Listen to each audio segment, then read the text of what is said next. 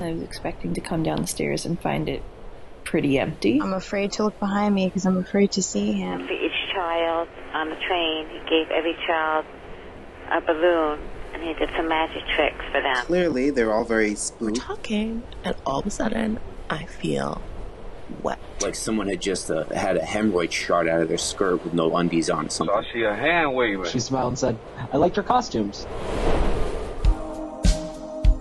I'm Christina Baez, and you're listening to The Subway Portraits. Hello, everyone. Welcome back to the show. And if you're listening for the first time, welcome aboard.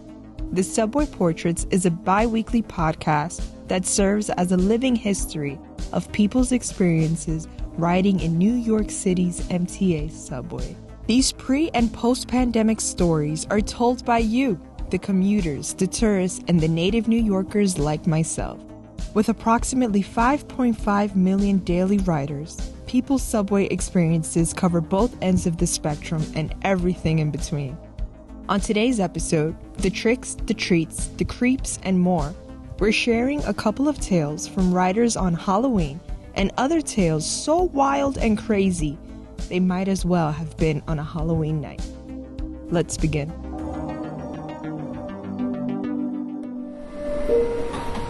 Thrown, then blown. All right, so I get on the L towards uh, towards Brooklyn at 14th Street, somewhere late in the rush hours, and uh, the train's packed. Uh, even standing room is cramped. Uh, but right by where I am, there's a, a middle seat in the gray blue bucket seats, which I probably wouldn't have taken anyway. And in the place of a person, there's a little bar napkin that's just barely covering up some brown red stain, like someone had just uh, had a hemorrhoid shot out of their skirt with no undies on or something. Uh, so train is full of people. Nobody's even thinking about sitting on whatever this nasty stain is. In fact, nobody's even taking the seats next to it as the train empties out. Uh, so one stop before the call where I'm getting off, I see this young girl get on, and you know naturally I look up from my book to check her out, uh, and she looks straight at the napkin and makes a beeline for it. Uh, I can barely believe my eyes, and she picks it up and blows her fucking nose with it and I want to say yuck or like ew, like out loud, but I think all I can manage is something like a like a og. And I find out how many other people were watching her by the amount of stifled laughter at my reaction. And then she got off at the next stop. I'm telling you, they're they're like hundred yards apart, and that's it. Showtime Academy. My story takes place in the L train. I was coming home one weekend, pretty far out in Brooklyn. So when I was walking to the station, I was expecting to come down the stairs and find it pretty empty. But instead, I came down and there was about 60 to 70 people on the platform waiting for the train. And even more odd, they were all kids, so like teenagers to kids, probably, I would say, 9, 10, maybe 8 at the youngest. Um, and they're all together. Like they all knew each other and they were all standing there waiting for the train. There was almost like an atmosphere like there were a bunch of campers and camp counselors, except it was, you know, two o'clock in the morning on a Saturday uh, in a New York City subway station. But after a few minutes, the train pulled up and the larger group uh, began to separate into smaller groups. So a small group was standing in front of each car when the doors opened, and the small groups were made of usually one older teenager, let's say like 17 or 18, and then seven or eight younger kids. And the doors open, and I follow one of the groups into a train car, sit down, and shortly after the doors close and the train gets going, the older kid or teen in my group that came into my car starts kind of running through drills with the younger kids and he's teaching them how to do different dance moves, how to swing on poles, how to hold themselves up on the handlebars. And I'm realizing only in just a few minutes that he's teaching them popular moves that you see in Showtime dances. And if for some reason you are listening to a podcast about the New York City subway system and don't know what Showtime is, it's usually a group of, I would say, three to four dancers who come onto your subway car, usually when the next stop is about two to three minutes away. So it's very popular for it to happen when you're traveling between boroughs. So, like crossing a bridge or going through a tunnel between Manhattan and Brooklyn. And, you know, they tell you it's showtime, boombox comes on, and they do a bunch of usually very impressive flips, dances, uh, kicks, you know, close cl- feet close to your face, but very rarely hitting someone. And for tourists, it's usually pretty exciting, and for New Yorkers, it's just kind of a entertaining background and uh, uh, kind of a recurring event, almost like a a lullaby or a favorite story that you're just used to seeing in the city over and over again, and maybe you don't always pay attention to it when you hear it, but you know it's there, and it's kind of this unique, comforting thing about New York. Anyways, um, so they were all on the train learning from this older teen who must be doing Showtime shows on his own, um, learning all the moves, learning how to do the flips, learning how to have the confidence to just kind of pull this off. And it was a kind of really special and endearing moment because, uh, you know, seeing Showtime, being in the city for 11, 12 years and seeing so many different Showtimes, I never really thought about you know how the sausage was made. And this was the first time that i feel like a curtain was pulled back and you saw something that was actually pretty heartwarming and sweet. It wasn't scary to learn how it was made or how it happened. Instead it's just a group of people who have a certain set of skills that are passing it down to others so they can also benefit from it and the whole city can too Adventure Times. I was on the F train in January 2020, and it was a nice man dressed up like a clown, and he was making a, a balloons, and he did some magic tricks. And for each child on the train, he gave every child a balloon, and he did some magic tricks for them. He was very nice, and everybody clapped at the end of the magic trick. And then five minutes later, and a bunch of kids came on the train, and they did some of those dancing moves where they they did um, backward flips, forward flips. People were scared because they came so close, and the, the music was really loud. Some of the music wasn't enjoyable. A couple of times I thought that the young man would hit me and then they left. And then after they left, then there was a panhandler that came from person to person begging for money. And he came so close to me, he almost, he almost touched me. I don't mind homeless people, but this one really smelled. He smelled like garbage, but I like to make, make everybody a human being. I didn't have money, but I gave him a lollipop. And he was smiling from ear to ear. He had a big grin. And the lollipop I didn't buy, I actually got it from a, a party I went to because it was around the holidays. So just that smile made me happy, just giving him the lollipop. And then right before I got off the train, the car, the, the train stalled for about five minutes. And I was just thinking about all the adventures on the train, from the magic trick to the homeless man. And I was very happy that I saw this. And one day, there's always an adventure on a train, always someone in need of help, always someone entertaining. There's always an adventure on a train and I, I wouldn't live anywhere else but New York City. I hear it's good luck. So, it's Halloween 2018, and my best friend and I are waiting for the Q at Newkirk Ave. And, you know, the Q's like outside in this part of Brooklyn. And you know, it was Halloween, so I was dressed as Ramona Flowers from Scott Pilgrim. She was dressed as Envy from Scott Pilgrim. We were feeling ourselves, And, you know, Ramona Flowers has colored hair. So I spray painted my hair green so that I could be Ramona Flowers. Well, we're waiting for the train. And we're waiting at the front of the platform because that's the best place to transfer from so you can get to the L so we can go to House of Yes. And we're talking, and all of a sudden, I feel wet. Like on my head, I feel I pick, like, I'm terrified to touch my head, but I do. And thank you, New York, a bird had pooped on me.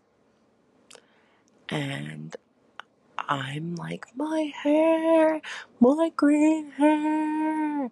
And my best friend and our other friend just start laughing. They're laughing. And they just are like, ha ha ha, that's the start of Scorpio season for ya.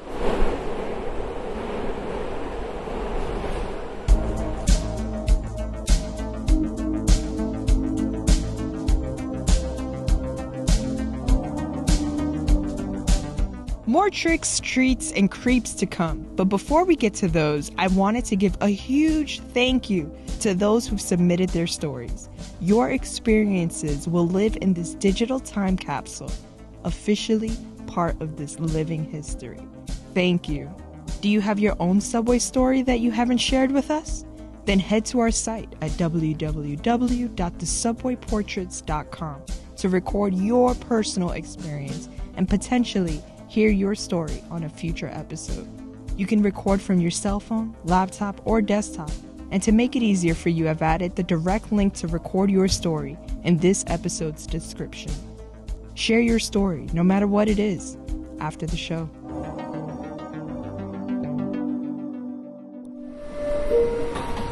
No place like home.